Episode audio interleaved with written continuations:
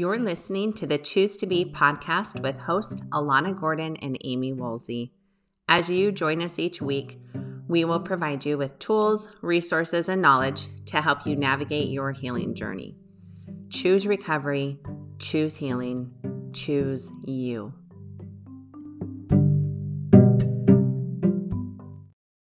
Welcome to the Choose to Be podcast, and thank you for joining our conversation today. Today is part two for loved ones and helping you understand grief and trauma for those who are experiencing betrayal. We are also really grateful for the feedback that we got from our last episode, which was recorded specifically for family members who have someone in their life that is experiencing betrayal trauma. And intense trauma in general. But a lot of the feedback that we got was so positive, and we are really glad that helped. I know that was a little bit vulnerable for me to do. Don't know about you, Alana, but I really like doing these vulnerable ones that are a little bit harder, especially when we're trying to fit so much information into a, a short amount of time as we can, because we know people don't want to sit there for hours and hours. So there is a lot of content that sometimes we don't get in there. But we also had an email that came as well from a loved one that had some concerns. And we are so glad that we got that letter because we want to do this episode today to respond to some of these concerns that we could almost guarantee that this very caring family member had. We're almost certain that other family members would have the same concerns. And so we thought, you know what, let's do an episode on this and address some of these concerns because we do feel like there could use some additional information around these particular topics.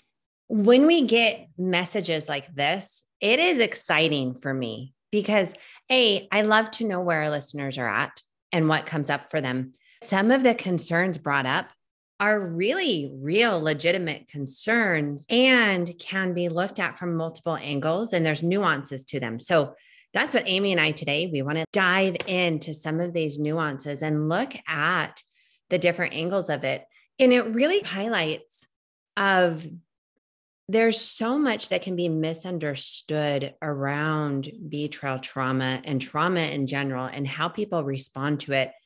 And even as Amy and I are talking, I know some of the things we bring up for some people are really foreign. We get a lot of positive feedback of, oh my gosh, thank you for speaking my truth. Thank you for putting words to something that I don't know how to say. I will have husbands listen or others listen who go, okay, um, you're going to have to help explain this to me a little bit more. So that's what today is. Let's explain it a little more. Let's go a little deeper. So is this part two of last week's episode? Maybe we'll just call it an expansion. And thank you to that listener who wrote in. But I also want to validate that this person who wrote in has a loved one who is trying to work their recovery and is trying to heal. And I, I did feel so much empathy for this woman who is trying to do the best she can in her healing. And I could see how this loved one doesn't fully understand her unique situation and is trying to understand, but how frustrating that can be when you so bad want your loved ones, friends, family to get what you're going through and they don't. And so I want to just begin with saying that there are times that no matter how well it's put, whether I'd like to think it was well put by Amy, even how well you put it doesn't mean that they will understand it or get it. I remember I had a man I was working with, and he was trying really hard to help his parents have empathy for his wife. And he came up with this beautiful analogy. And I can't honestly remember the full extent of the analogy, but in this analogy, it was about going to the bank and asking for a loan and somebody stealing money from you and then going back over and stealing money until where you get to the point where you're like, I'm not loaning them money. And he was doing this of trying to help his parents see how she wasn't going to just loan him money. She needed time for him really to earn that trust back. And as he told me this analogy, I remember thinking, like, wow, that is put so perfectly. And I said, How did your parents respond? And he's like, They didn't even hear it. They just completely rejected it and basically were really stuck on how they saw her and how they saw the situation. And so I want to just put that disclaimer out there with just love and awareness that no matter how much you want somebody to get it, sometimes because of their own experiences or the lens through which they see your experience, they just might not get it. And, and that piece is a piece to mourn. And I feel for you. I feel for all of us who have been through that experience. It's really difficult. It is really difficult. And it goes that both sides, right? Like, even if the family of the betrayed is looking at the partner in a different way and, and, can't maybe accept that partner. Say they're working things out in the relationship, but the family of the betrayed can't look at the partner and accept that partner maybe even more.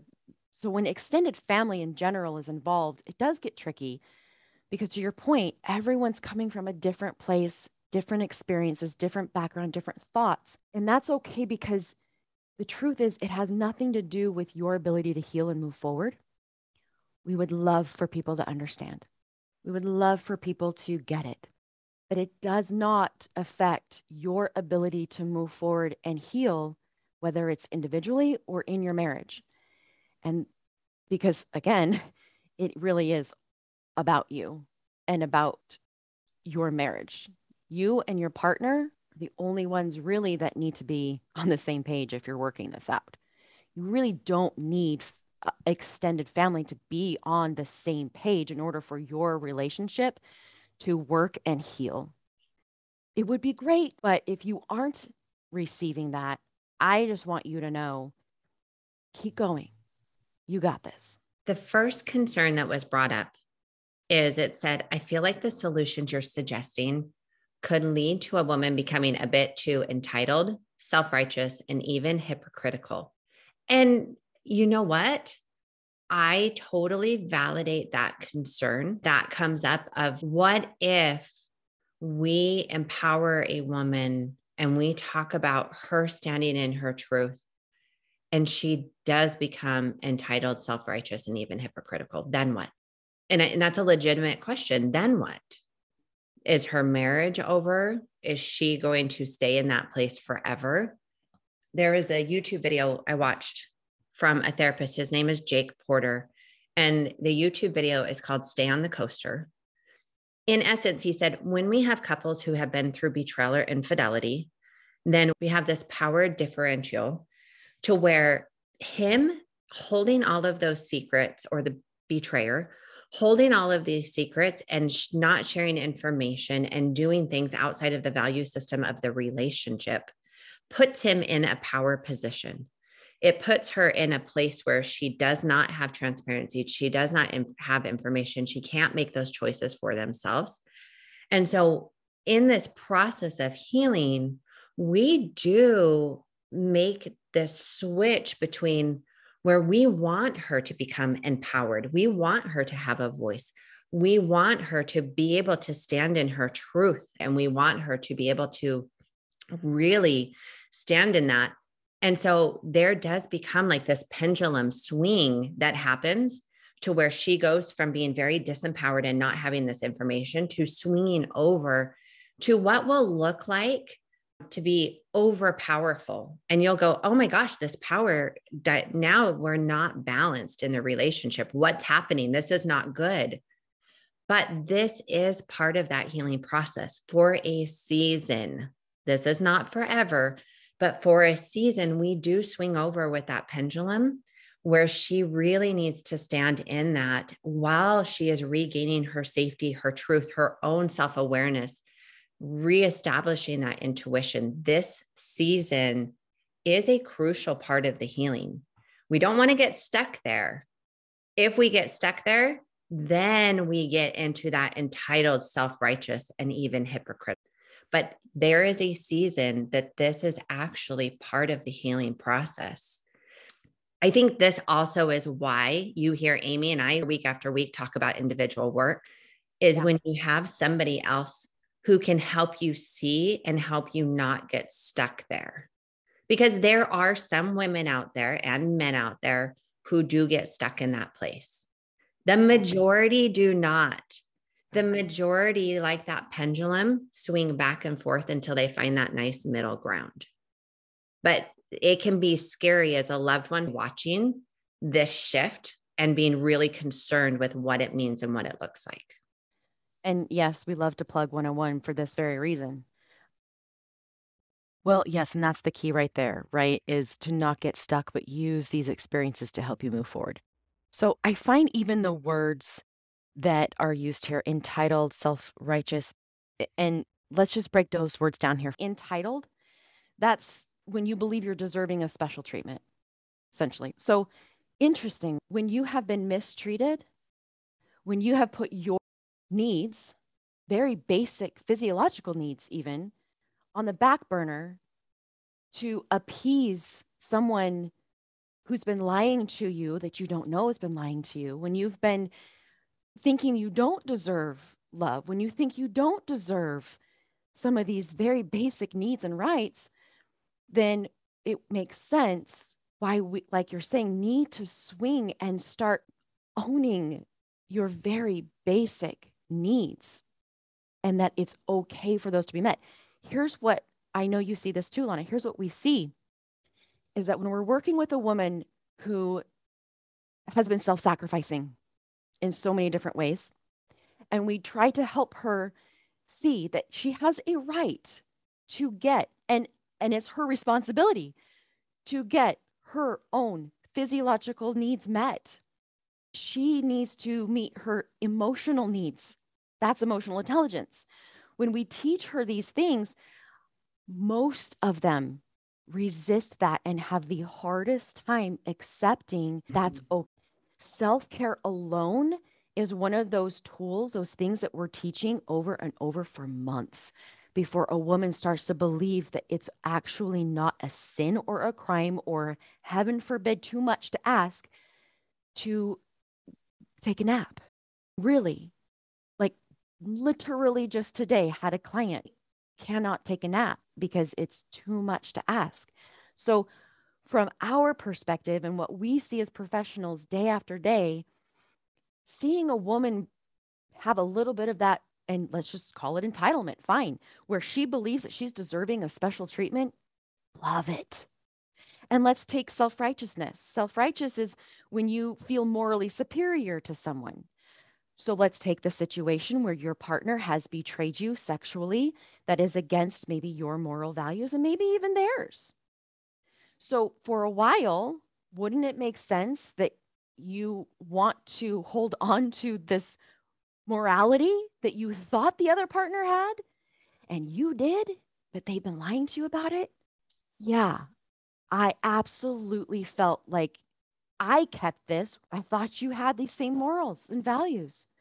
So for a time, you are differently yoked in your morality and your value system until they start to do the work and you do the work. With the key word being do the work, because you can't get stuck here in that moral high ground, right? Thank you for breaking that down even more. And that self righteousness that morally superior, I do see women get stuck here. I see women who go, Look at me. I didn't make those mistakes. Therefore, I am better than you. Absolutely. And that is part of that healing process is the pain really becomes part of that of I'm better than you because of A, B, C, or D. And that does need to be a piece that's worked through. And so I would say right now to you hear part of this conversation, of ask yourself, how much am I doing that? And really, depending on where you're at in the journey, in the beginning, maybe you're not even in a place you can begin to look at that. Totally normal. And as you go, you will start to recognize more and more of, oh, okay, might be time for me to start tackling this, or okay, I'm way overdue to tackle this. Yeah. But recognizing where you're at on that journey and just realizing that's, I don't want to get stuck over there But like you said, Amy, is this is again part of that healing process. And when we deny these pieces, then we often deny parts of our healing and we don't heal or progress. We get so really as we encourage you to do this, we're encouraging you to move through all of these experiences. And I'll say that again. I want you to move through, through. all of these experiences yes. so we don't get stuck. So we don't get caught in that place where we are entitled, self righteous, bitter, angry, depressed, fill in the blank. So the next piece that gets brought up is the question of what would you consider abuse? Could the victim also become abusive? This question brings up a lot of feeling. Amy and I both have a lot of feeling. Me, because I see it in my clients who are called abusive as they're working through their trauma. And Amy really specializes with abuse in her clients.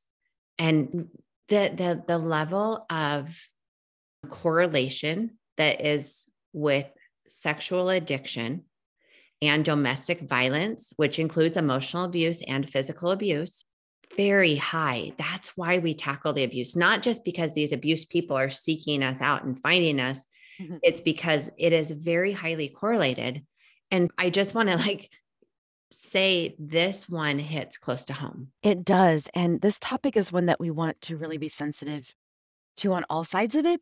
Abuse is a very hot trigger word, and we don't want to use this flippantly. We want to be careful when we use this word and even call someone abusive. This is not the episode for us to dive into every single aspect of this. So I just want to put it out there right now. Whatever we say to this, and this episode is not everything. There's so many nuances to this. And like I mentioned before, there are still new studies coming out that will help us understand the correlation between sexual addiction and abuse. But I'm going to speak right now just as the male is the addict and the woman betrayed. When a woman is experiencing abuse in her relationship, most of the time, I'm not going to blanket this. This is not 100%, okay? This is just what I see most often. Most of the time, they have not been totally aware that they are or have been abused. Now, this excludes physical abuse. Most of this is covert.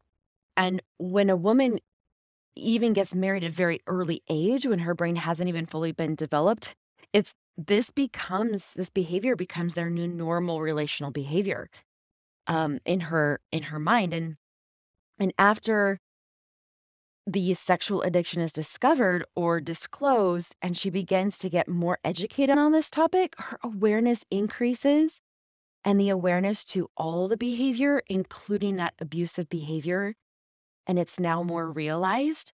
One of the ways that an addict tries to keep his secret is to gaslight.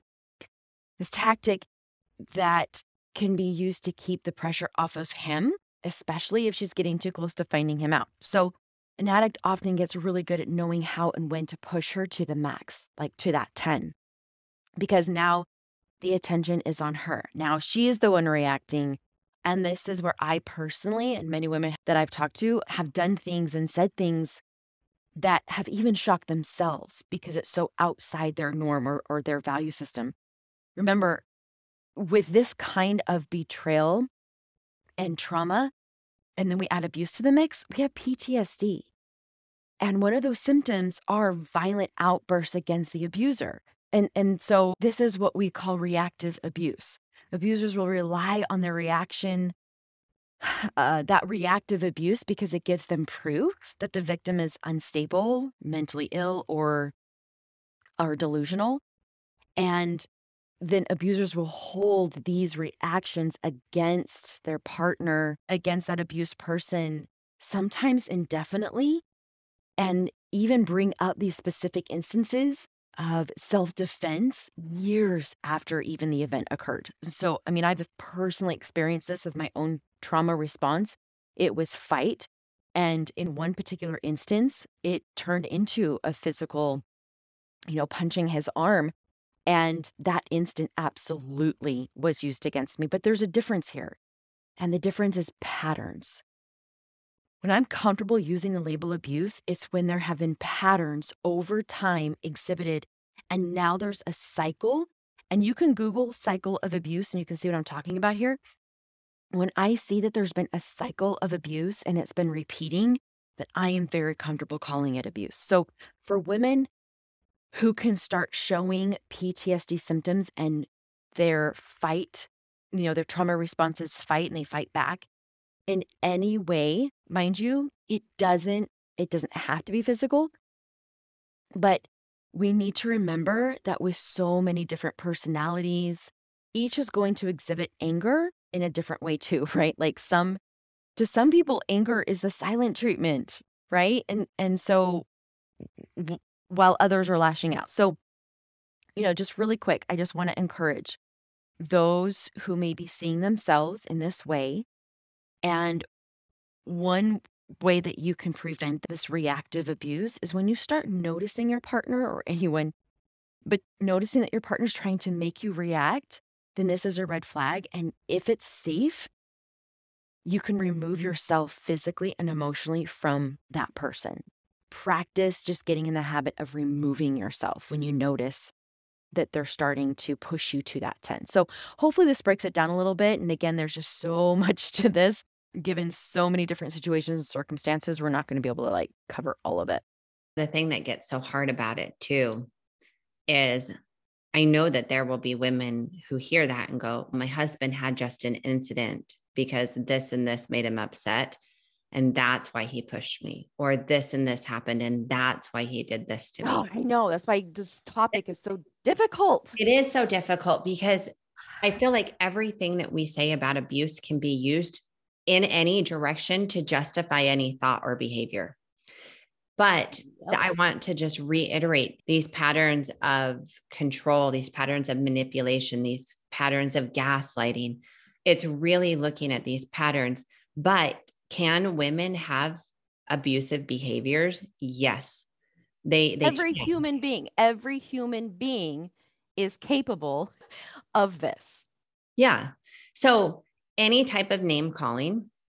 I'm not going to start swearing on, on, here because I, what I want to do is give you examples, but any type of character assaults like that, any type of name calling, screaming, yelling, throwing things at people, all of that is abusive behavior. And we call out abusive behavior for men and women betrayed or not betrayed alike as unacceptable. That is part of a woman's healing or the betrayed's healing, part of their healing is learning how to manage the trauma and how to manage their emotions and work through it all. That is part of their work. That's an important part of their work. Uh, there's pieces that trauma brings out sides of you that a lot of women go, I didn't even know that was there. Like, I will give a personal example. I don't know if I've ever even shared this on here before, but I consider myself a pretty put together person. When I was going through trauma, I was having panic attacks. There was a period where I grabbed the stool of the ottoman and I like chucked it at my husband because I was so upset with him. That is so out of character for me. I would not do that today. But in the middle of my trauma, the level of chaos, emotional breakdown that was happening, the loss of control, that was very real. There was another time that that I was hitting him. I was I took my fist and I was just pounding on his chest crying. So upset and it was in response to him sharing more information, details that I hadn't known. And the minute that I stopped, I went straight into a panic attack and hid in a corner like a scared mouse or a kitten and just could not breathe, could not stop crying. And because hitting him was so out of my value system and it was so upsetting to me. And I felt crazy. I'm like, who am I? And so part of my healing was learning how to manage my triggers, working through that feelings, look working on how to ground myself. Now, was that action abusive? A hundred percent. His therapist said to him, said to Luke, my husband, said, Luke, if she does that again, you need to call the cops. And that scared the crap out of me. And I never touched him again. That was actually very healthy for him to have that boundary. That was good. That behavior was abusive. Did we have abusive patterns in our marriage through me abusing him? No, not at all. That was the trauma. Did it still need addressed? Absolutely.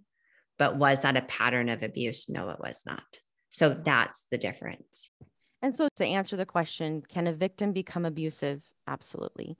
And there are so many statistics that show that a lot of people who grow up as a child in an abusive homes statistically become abusers themselves or have been in a relationship for a significant period of time can become abusers when they don't get help.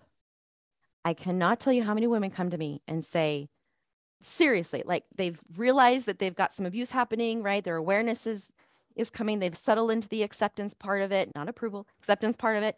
And they'll come, they'll say, Okay, I just got really angry and I threw a plate across the room. Am I am I abusive? Am I an abuser? And here's the difference. These women are aware of it. They're recognizing their behavior. They're questioning their behavior. They're worried about their behavior and they're coming to me about their behavior. Abusers don't do that. Abusers deny, minimize. That's one big difference right there.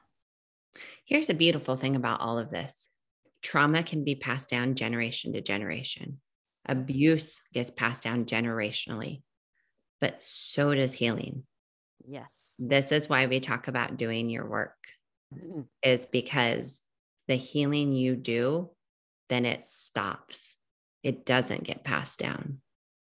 And that you get to pass that healing on to each one of those who come after you. And there is beautiful power in that. Okay. The next piece of concern was the question of to what level of perfection does the man have to achieve to re-enter her life? And and so another great question. My first response thought to this, there is no such thing as perfection. And I know that, and I'm sure I can speak for you, Lana, that as professionals, we don't encourage or use that word perfection because there is no such thing.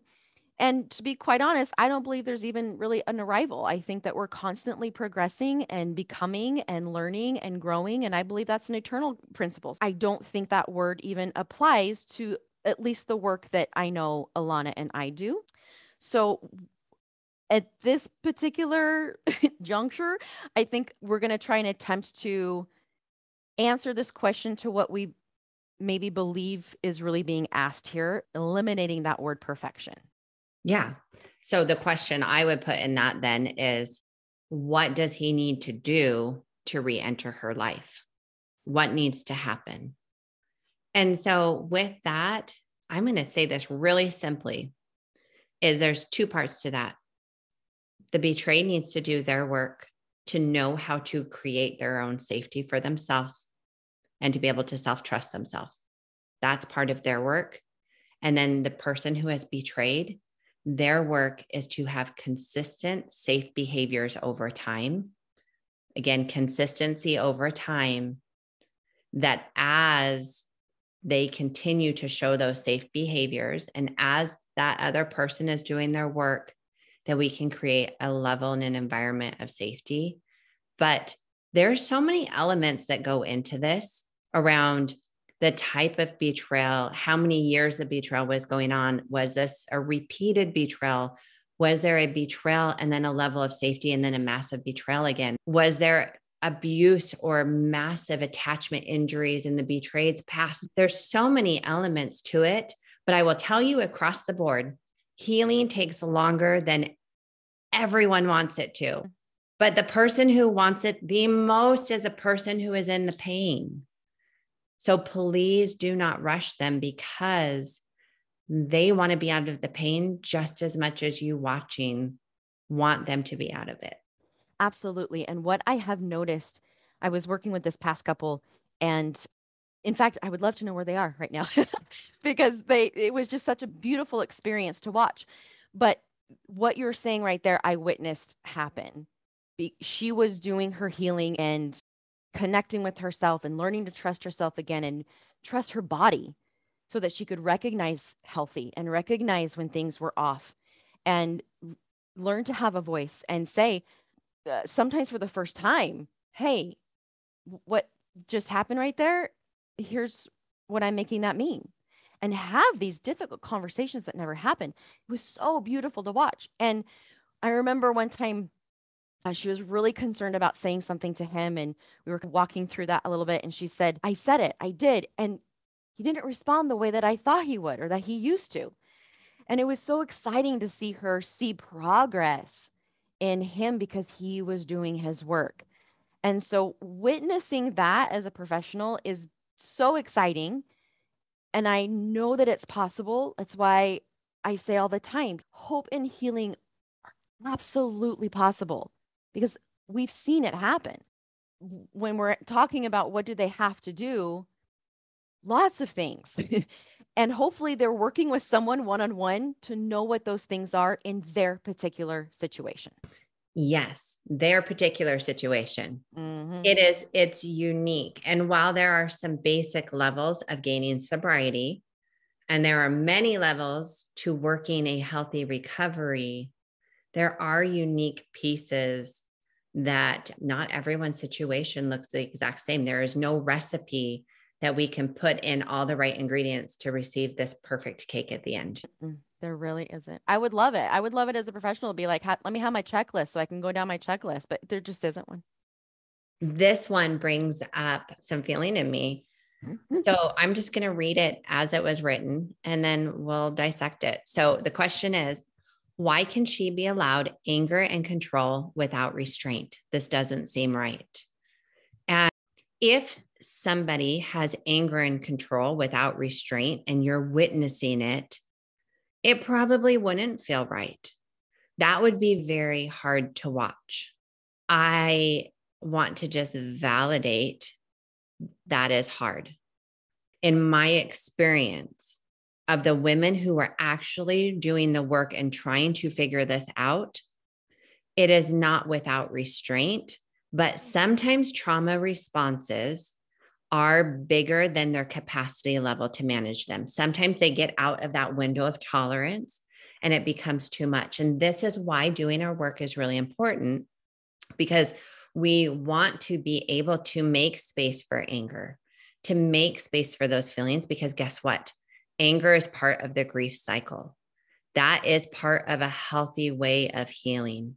Anger is given to us for a reason. It's to say something happened that isn't right. And anger also shows up as that bodyguard that says something really tender, really vulnerable underneath is being what's the word I'm looking for? Threatened.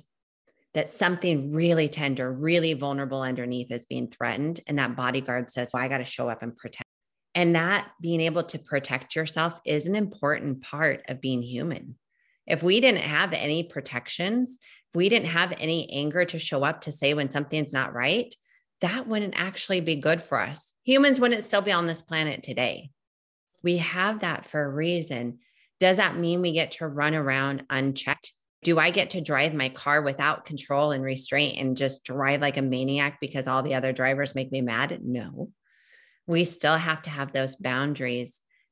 That is part of the work. But it goes back to the pendulum you were talking about. And again, the majority of the women we work with, when we get to the anger portion of this grief, they don't want to go there. they don't want to go there because it is overwhelming because of in many cultures and especially religious cultures, anger is rejected. And so they feel so much self-judgment and shame and they're just like, "Wait, I can't."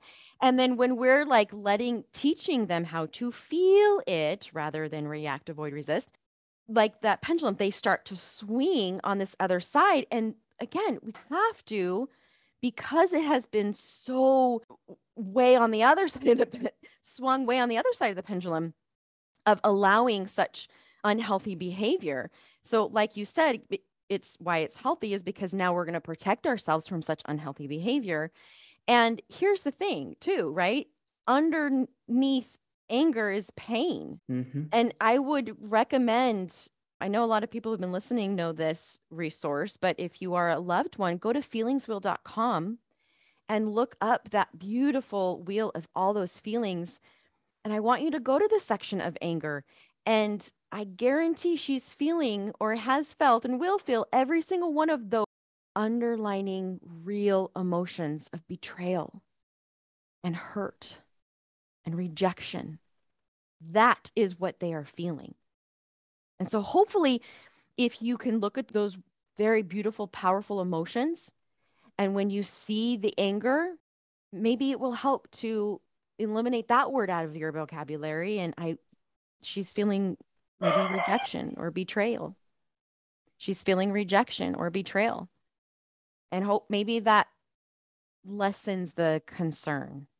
I, I appreciate you bringing that up. And what it makes me think about is one of the biggest fears I see from women is they say, What if I let the anger out and it's too much?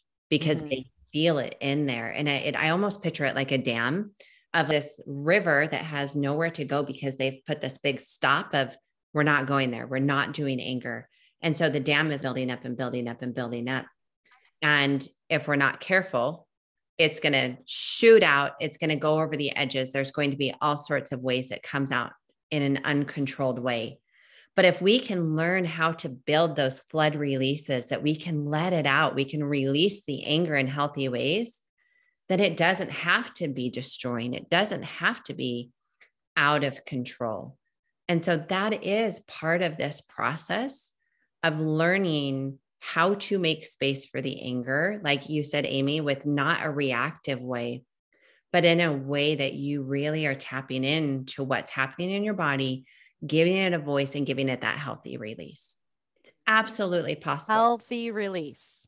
The last one we're going to talk about today is a concern that quite possibly many extended family members have as they watch a family really struggling and hurting and going through so much and it would make sense. And I want to validate the fear, worry, and concern that a family will be lost. And that was the concern is please help because a family is about to be lost.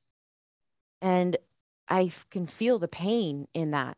And I can only imagine what that feels like on your end because I don't know what that feels like on the end of an extended family member. I know I watched my own parents and what they experienced as they watched me and my husband at the time go through it. And I could see the pain. And I know what they told me. So I want to validate that. Having, and, and Alana, I'll let you speak to your situation, but with my situation, it did end in divorce. And the statement of family will be lost, I personally have a different opinion and thought to that from the lenses that I wear because I've experienced that on my end. I was the family, and my family was split up. That unit was, so to speak, lost. However, I personally do not feel that it was lost. And I chose not to look at it that way and think about it that way, mainly because of my own personal religious beliefs and what I believe happens after this life. So I don't look at my situation as lost. Now, I know that's not everybody, but I want to offer maybe another way to look at this because it can be painful when you think of it in the sense of a family's about to be lost or I've lost my family. Of course, there's going to be pain. So, what I chose to do was look at it differently and think about it differently. And that helped not only me heal further as the marriage did end. But I know it absolutely helped my children because I didn't look at them as broken and lost and feel sorry for them. Mm-hmm. And I mm-hmm. see that happen a lot with women who are either considering divorce or worried about it and that the children are one of the biggest concerns, rightly. And I know that the way that we think creates our emotion, which leads to how we behave and gives us those results in our life that show up. And so if I look and think of my children as broken and weak, and now they're going to have misfortune the rest of their life and they're going to be less than or not as advanced in whatever thoughts that sometimes people have about children of divorce and broken families. If I thought that, then it absolutely would lead to me having emotions towards them and I would behave in certain ways to them. But I didn't because I don't look at them that way. And every single one of my children are healthier. They know how to have healthy and create healthy in their life. They are still learning that beautifully. And I just don't look at our family as lost. I appreciate you sharing that perspective. And I think that when we see something happening in another family and we don't have power or control in that, we can feel helpless and that can be really difficult. But having that hope and that faith that those going through it will make that decision on what's right for them and for their family can be really hard of allowing them that room to do it but it's so important. Each person gets to make those type of decisions for themselves. And when i was going through this i had half the people going why in the world are you not already gone? Half of the people going please don't leave. Please stay everybody had an opinion of what my life should have looked like and what was right for my family.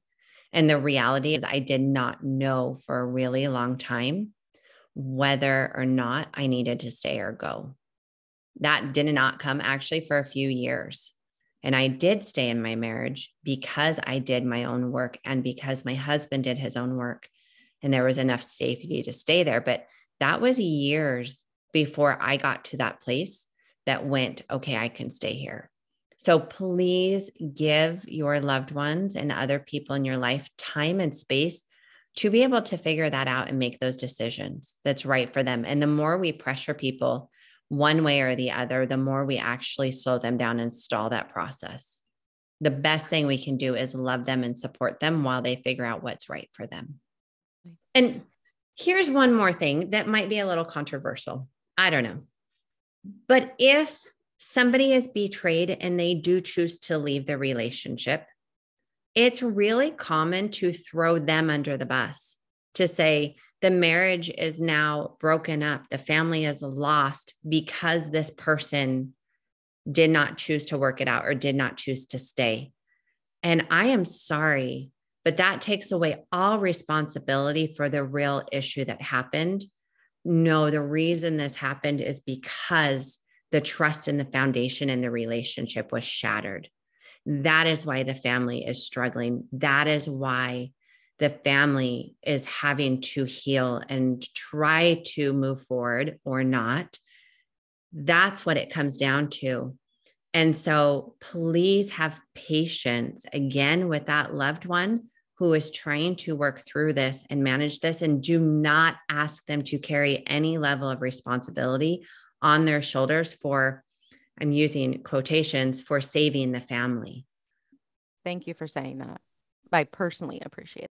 So i think about this episode and what we've talked about today and i'm sitting here going i don't know how all of this is going to hit because I feel like we dug into some deeper topics that loved ones, if you're listening to, might be hard.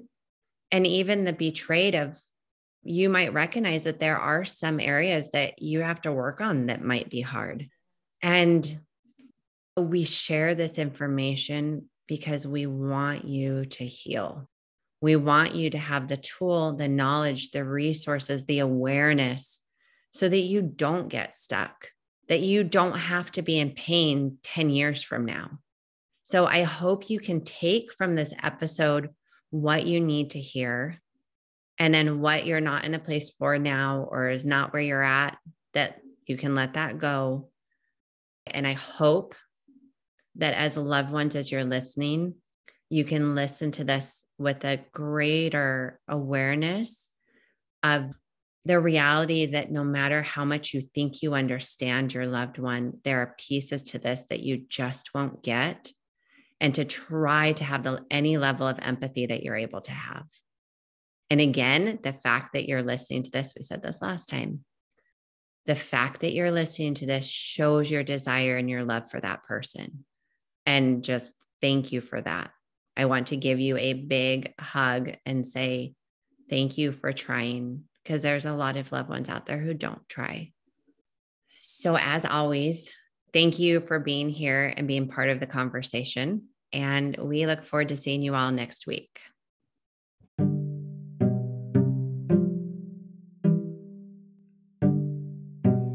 Thank you again to those who were vulnerable and brave in sharing this episode with a family member. And mm-hmm. thank you to all of you family members who listened with understanding and empathetic ears. We really hope that each of you remember that it is our own individual responsibility and privilege to choose healing, choose recovery, and to choose you. Take care, everybody.